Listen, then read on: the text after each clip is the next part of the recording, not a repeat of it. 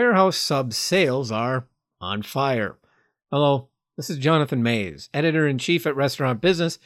And in this week's edition of A Deeper Dive, I speak with Don Fox, the CEO of Firehouse Subs.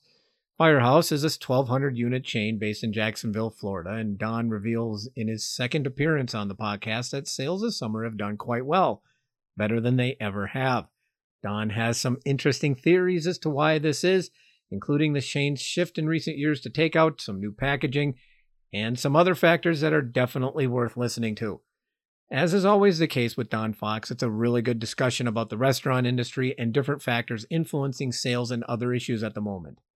Please have a listen. Okay, I am here with Don Fox. Don, welcome to the podcast. Hey, uh, thanks very much, Jonathan. Great to be with you. So, uh, tell us how things are, are going. Um, I understand things have, have gone uh, fairly well in the last few weeks. Tell us uh, how things are, are going over at Firehouse. Uh, the, the last three months now have been uh, outstanding, and I know that's not the norm for many within the industry, but we've had 12 consecutive weeks of record sales for the brand in the in the U.S. Um, and we're uh, expecting that to continue uh, to continue for at least the foreseeable uh, future, even though there's certainly still a lot of unknowns out in front of us. Mm-hmm. So let me. Th- so record sales, like is that total sales or on a same store basis? Uh, we have both. Uh, so on uh, on in terms of our average unit volume, Mm-hmm. Uh, for this time of year, uh, of course, and in fact, we can probably talk some about seasonality. Normal seasonality is irrelevant, but yeah. If we look at for looking at the past 12 weeks, this time of year, uh, every week has been uh, historical highs uh, for those respective weeks. Wow. And you know, I think what is so unusual, what's been unusual, uh, is that really from the start of COVID, all semblances of normal seasonality have gone out of the win- have gone out the window. So uh, behavior during holidays, for example, completely upended. Uh, normally, we'd be in a very predictable pattern. Um, peak season is up to Memorial Day weekend, and then normally you see some fall off as you go into the summer months. Of course, that varies regionally, depending on vacation patterns, different parts of the country, and so on. And you're generally in a little bit of a lower sales pace if you get this when school goes back in, and usually then school brings about a distinct drop in sales for a few weeks, and you gradually build your way back up into the holiday uh, season. All of those normal patterns are gone.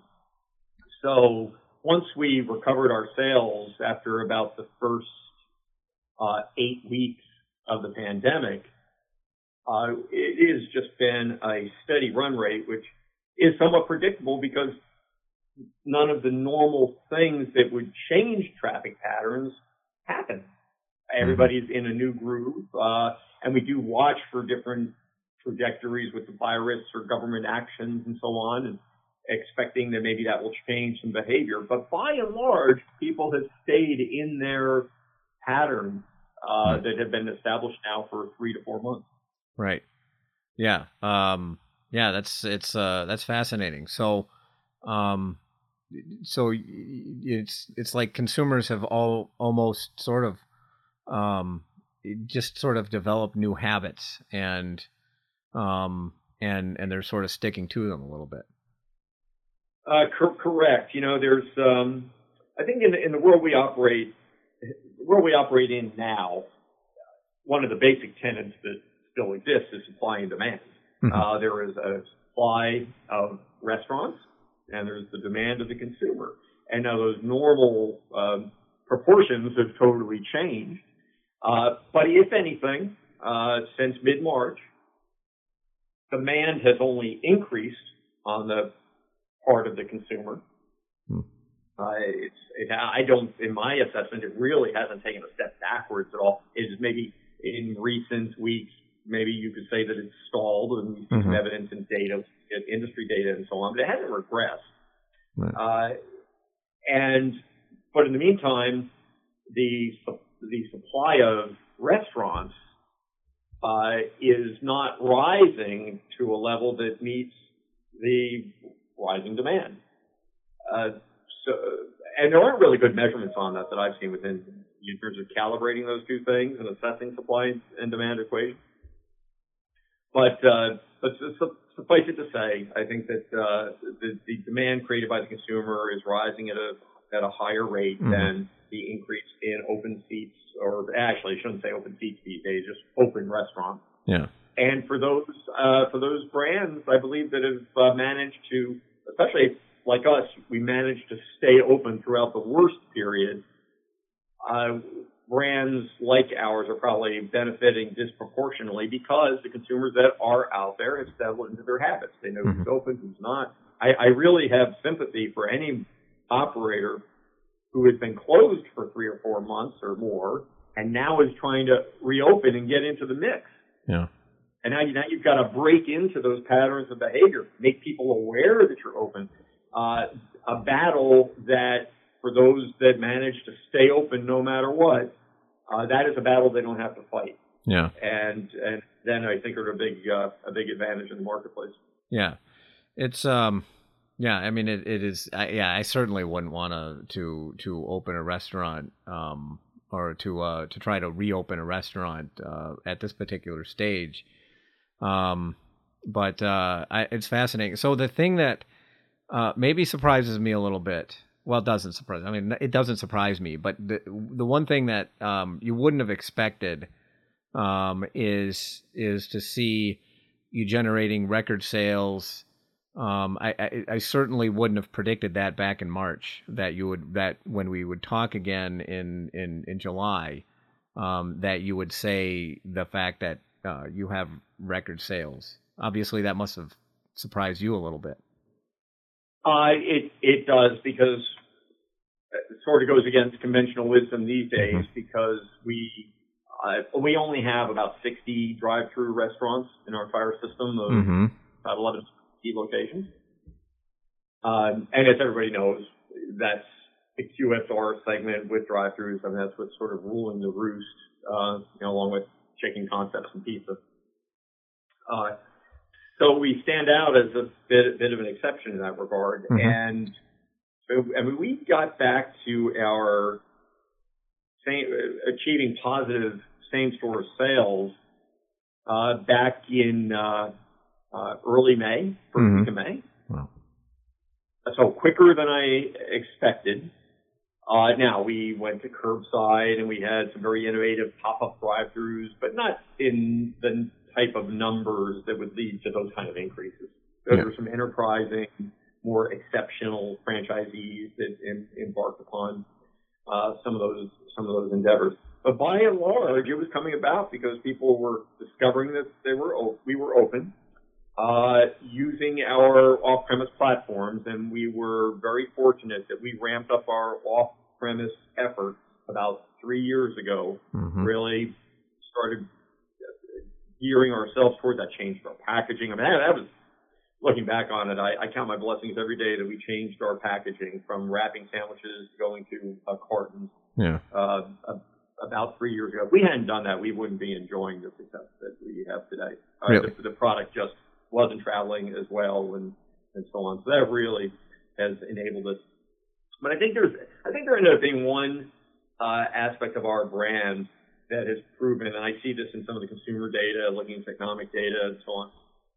And we've always been immensely involved with our communities mm-hmm. through the work of our Firehouse Public Safety Foundation. And, and I think that is something that in during this period of time, customers are really rewarding us for.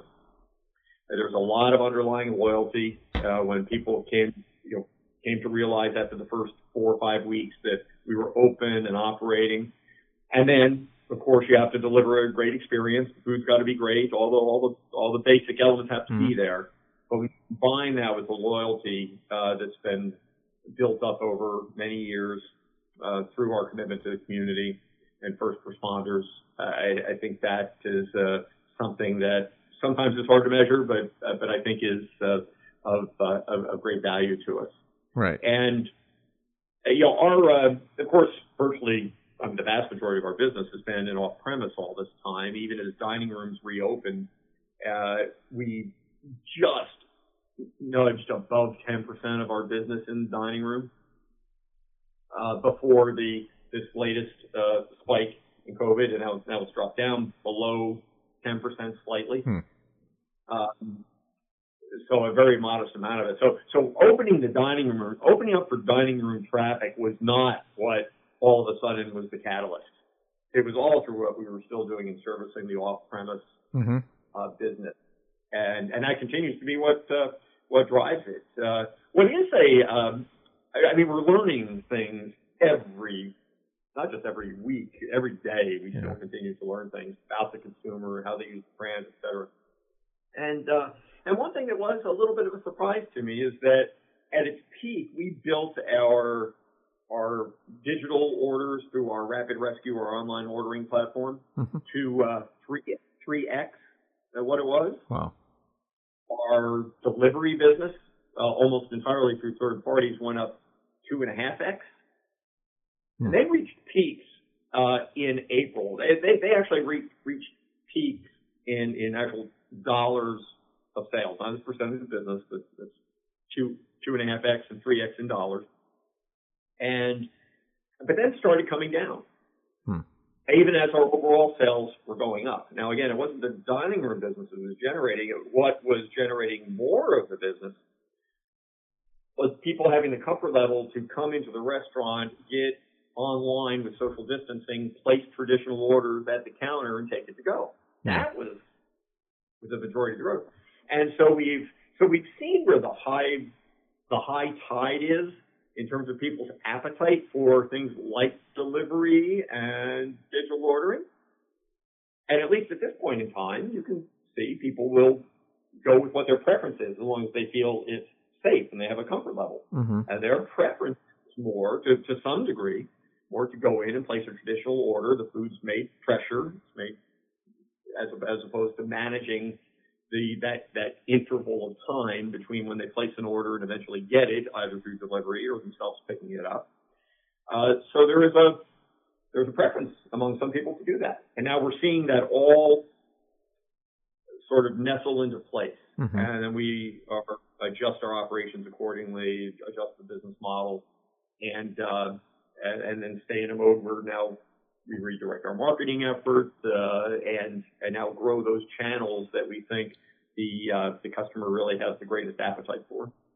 So they're coming in and ordering their food and taking it with them now instead of ordering it through digital channels. More likely. Uh, correct. That's still the majority of the business. Oh.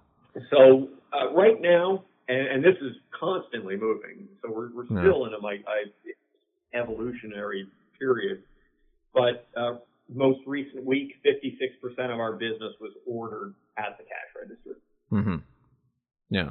40, 40, 47% of it to take out, 9% of it to sit down and eat. And that's, you know, blended. Of course, we have parts of the system that still don't have any dining room service. So that's just the, the blended uh, total total number. But even but even the restaurants that are offering the dining room, they're it's not like they're doing outrageously high numbers. They, the customer is moderating that. Yeah.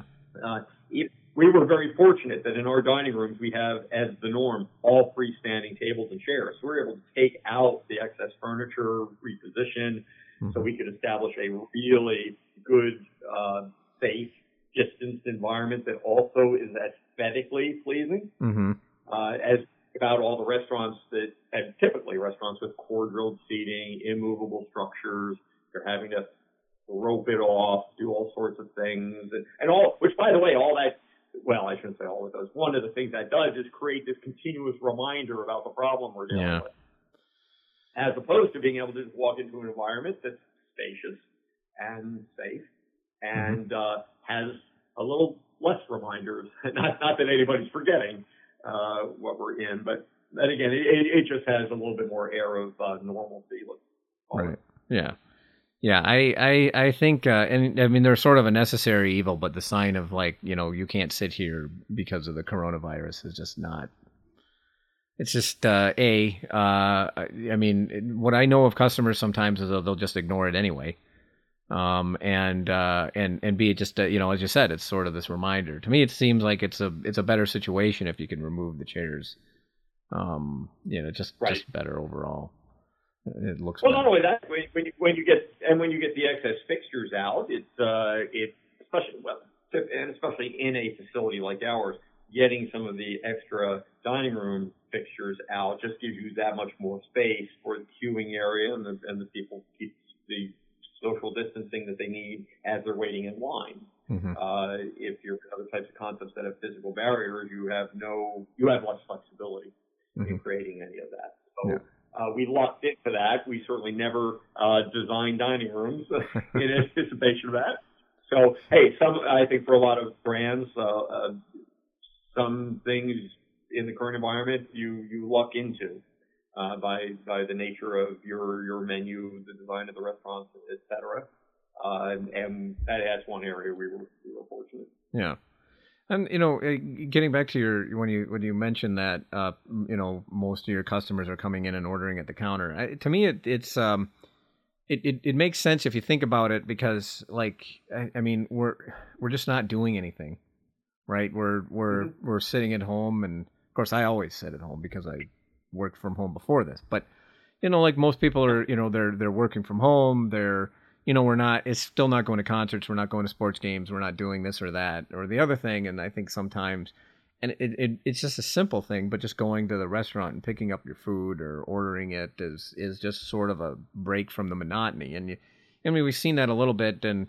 Um, you know, I mm-hmm. mean, you know, it was just uh, reporting on Dunkin' and Starbucks, um, uh, you know, and and you know they both talk about how they're they're getting more sales, for instance, in the late morning, because you know, mm-hmm. and and you know, you, you can kind of see that as a, like people are just saying, all right, I'm, it's it's time for me to take a break. I'm just going to run to Starbucks and get myself a cup of coffee or something like that. Um, you know, you just sort of want a break. I agree, and which, by the way, uh, we have had. Uh, uh, uh, one thing we have seen in our uh, day part composition is some of the sales migrating off of the core 12 to 1 lunch hour because we're still a lunch centric concept. We do mm-hmm. do, traditionally, we do more dinner sales than a typical sub shop because uh, of hot subs and really the nature nature of our menu uh, helps helps drive that. Um, but uh, the I, I think a couple things influence this. One is with so many people working from home, uh, they probably have in many instances greater flexibility on when they're taking lunch. Yeah. And so that's been a plus because it does stretch out the lunch business. Again, we're at record sales, but it, it, it's stretched out a little bit more, more evenly uh, over a lunch period. And, and that may be some people, again, uh, wanting to go into what they view as off-peak periods to try to lessen on the social, help uh, improve on social distancing, trying to go when it's not as busy. So our snack period, as a result, uh, we see more business move into that arena uh, in that two to five window. What has been a little bit of a surprise to me is that we didn't. I was anticipating more of a shift into dinner business. Mm-hmm. Because again, there's a lot less competition. Uh, the the skew of closed restaurants are casual dining, which skew towards dinner business, and my business intuition in the early stages of this uh, led me to think that we would probably see some disproportionate increase in dinner traffic. But that never materialized.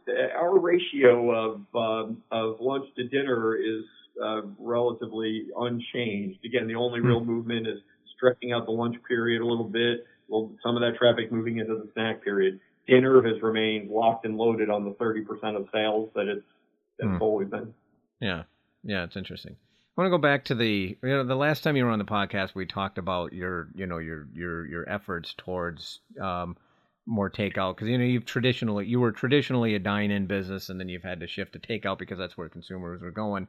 And it seems to me that looking back at this now looking at how how you're you were able to to generate record sales during uh, a pandemic uh, is that um, you know th- those those efforts really really did you a lot of favors and and really helped prepare for this time. Because if I look at again if I look at commonalities one of the things that has worked so well during this pandemic is easy the easier it is to access the food you know whether it's through a drive-through whether it's going online through delivery or or for a mobile app or that sort of thing the easier you could do this you know, the better. And that's been a big, big win. And that would seem to me that that's probably the case with you guys is that you've, you know, you did all this work to make uh, all of this uh, stuff easier, and and uh, now it's working. Of course, now people are coming into your restaurant. But.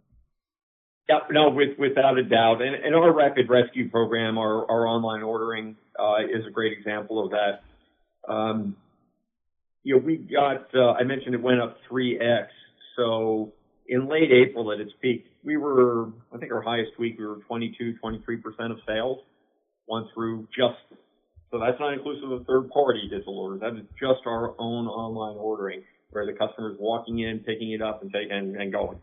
I mean, they, so especially, uh, during the peak of, let's say, the, the COVID concerns, knowing that, hey, you were going to be three or four steps into the building and that's it. And, and you're taking that and, uh, and, and, and on your way, there's a great comfort level and very easy in the ordering and the tendering. I mean, just to reinforce your point. So the fact that we had that in place, uh, was critical and compliments to our marketing team. You know, our, uh, our normal advertising that was slated for the second quarter was beginning, was scheduled to begin, uh, the first week of April. Hmm. And uh, we were, I don't even recall the product promotion we were uh, going to have on at the time now. Uh, it seems like ages ago. But we quickly pivoted and changed our message uh, to reinforce our rapid rescue. And because what we needed to communicate was really simple. Two things. Number one, we're open. Number two, here's how you can use us. Yeah. And that's what that uh, those uh, commercials did. Yeah. Well, and, I, and, it was tremendously uh, successful. Um, and again, went hand in hand with spiking that uh, spiking that traffic on their digital platform. Yeah, the simple act of of telling people you're open seems to have also been a pretty big win. I, I think a lot of people are just confused, and I think about it myself. I'm like, you know, I'm like, if I want to go to a restaurant, I'm like, all right, what's open? And uh, the simple right. fact of communicating to people that you're open probably uh, did uh, some wonders as well, I would imagine. Oh, yeah.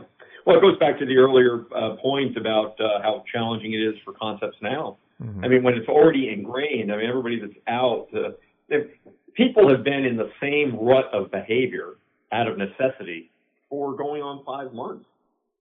So mm-hmm. their traffic patterns, what was in their consideration set, it's locked. It is locked and loaded. Mm-hmm. And now coming in and trying to disrupt that or trying to get in the mix in some way is is uh, very. It's got to be very very difficult. Mm-hmm. Uh, not impossible. So the restaurants are going to do it, and they're and they're going to come back. But uh, so it is a uh, daunting challenge, and so it's uh, you know for us, we not that we we don't measure this, uh, but we're it's safe to assume when we're doing record sales you know, on a comp sales basis, right now we're, we're, we're now the last two months we're seven percent positive comp uh, for both uh, June and July, and uh, people know we're open. yeah. more, more, more, more people are using us, and we're using us the same time last year. So, so we we know we're over that hurdle of uh, awareness. Well, so um, let's uh, shift talk. Uh, uh let's talk about going forward. We've I've, there's a, a lot, an awful lot of talk on the part of um on on uh, a part of number of, of, of restaurant operators and um, and executives that they they see opportunity going forward in real estate. I mean, are you seeing that? Uh, do you see that as as a potential opportunity for Firehouse? And and uh, then how are you planning to take advantage of that? If so, I, I definitely see it as an opportunity still a little bit too early to see it manifesting itself just because of the normal mm-hmm. development cycle, but already in discussions with our existing franchisees and our real estate team and where they're starting to see it, I think it's going to be there. I think there's a key difference between what we're going to be dealing with in this arena compared to, let's say, the Great Recession.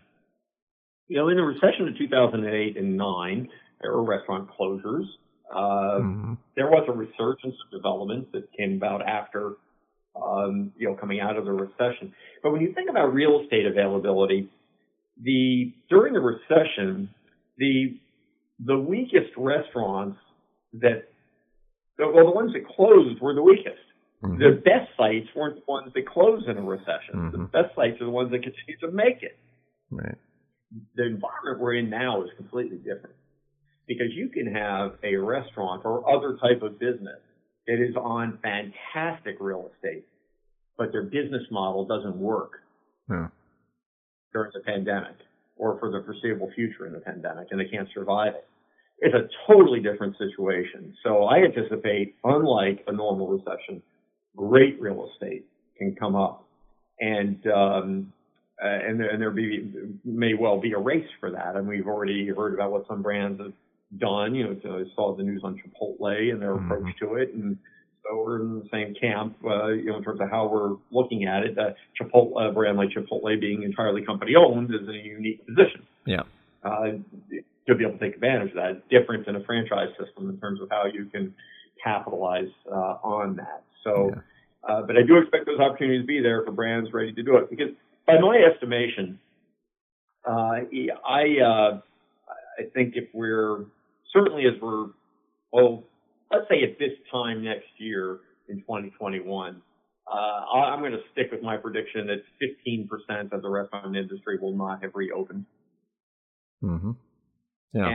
And, you know, that's going to create, assuming that there's fairly good freedom of travel and so on. I mean, for the operators, the people that are operating, that's, that's going to be good news. I don't wish anyone ill fortune, but hey, it's a, it's an industry that was oversaturated to begin with. Yes. And as long as demand, consumer demand rises back to pre-COVID levels, with 15% less restaurants, obviously that's going to be healthier uh, for uh, for those uh, folks that are operating, and then especially if they've concentrated on on better real estate. So where you know how much of the void starts to get filled by brands or operators are well enough capitalized to step in and you know seize the better real estate. Uh, I haven't given enough thought in mm-hmm. terms of how how quickly that gap will be filled. Um, but uh, but certainly for those with the capital and the sense of adventure, uh, the opportunity is going to be there. Yeah, yeah. I um um uh I it's uh yeah it's really going to be you know interesting to see how things are going forward uh, how things go uh going forward. Um, I mean I know in certain segments, uh, you know it's it's uh, I mean. I mean, you brought up Chipotle. It's already some some concepts are are are, are already you know in in the absolute you know in the in the stages of trying to negotiate for existing sites um, uh, that that haven't even closed down yet, which which is extraordinary. Now, one question now: would, does this make you more uh, or less likely at all to look at more drive-through sites in the future? I mean, do you see yourself go, going into the more more of those uh, those types of places, or or would you be agnostic on that? Yeah, we'll we'll look for we'll continue to look for more drive-through opportunities uh, or look for them at every turn. I I wouldn't uh, I don't see us pivoting the brand exclusively towards that. As I can think of at least one other brand decades ago that that uh, did that and it didn't work out so well. Mm-hmm. Uh, I don't see that, and especially because when I think about this environment that we're doing so well in our traditional real estate now we do even better in the drive-through locations. Sure. But um, so I think we'll continue to do them opportunistically. I think in this environment we could have a lot more opportunities arise because, because even though drive-through brands are the ones that are doing the best, it's still they're still not immune mm-hmm. uh, from some uh, closing up. And and if so, if anything, there will be more opportunities available for us in second generation space uh, to to come in. So um, yeah, I think the key for a brand like ours, when you when you think about the normal investment in a in a typical firehouse location, um, which our latest FDD average is about 350,000 uh, all in. Uh, but you contrast that with a freestanding restaurant with a drive-through, the investment level becomes much different. Yeah. And in fact, you can have some scenarios where with the same capital, that it takes to open one freestanding restaurant, an operator can open three traditional locations. Yeah. Spreading the risk out, different operating costs, and in the end, it's about return on investment. I mean, that's mm-hmm. the main thing. So, so yes, it, it can it, there can be uh, it can be very alluring the idea of going for that, uh, you know, that that on the surface higher performing, you, you know, higher average unit volume, uh, that, that can look very appetizing. Uh, but I, I, am always conscious of as we, as operators consider it, is you have to take a step back and think about what's the best use of your capital. Right. Yeah. Where are you going to get the best return on investment? And that can't be lost uh, in the uh, in the equation. Right. And then um, I suppose, and then keep in mind that, uh, and I, I, personally am convinced that the value of those drive-through locations is going to go through the roof because there there are just not that many of them. Um, uh, right. And um, you have a lot of companies, and you mentioned Chipotle is is is is one of them that is looking at sites that they can put a drive-through in, even though they have very different types of drive-throughs. And you know, Chipotle has no debt and they're swimming in cash right now. So, um, and then you have Starbucks. They want to drive, build more drive-throughs. Dunkin' wants to build more drive-throughs, and then of course you got Wendy's and concepts like that that are developing. So, I mean, it would seem to me that the, and it's not like uh, governments are all that eager to allow more drive-throughs anyway. And then so you you have all of that, uh, you had all that, and and it would seem to make that the market for those particular sites a little bit more competitive, whereas, you know, the sites for your traditional locations not as competitive. Right. Right. No, I would agree. Yeah. Yeah. Sir, this has uh, been fantastic. I really appreciate you joining us uh, again on the podcast this week. Right. Thanks, Jonathan. Before we go today, I'd like again to put in a plug for a new podcast we have at Restaurant Business called RB Daily.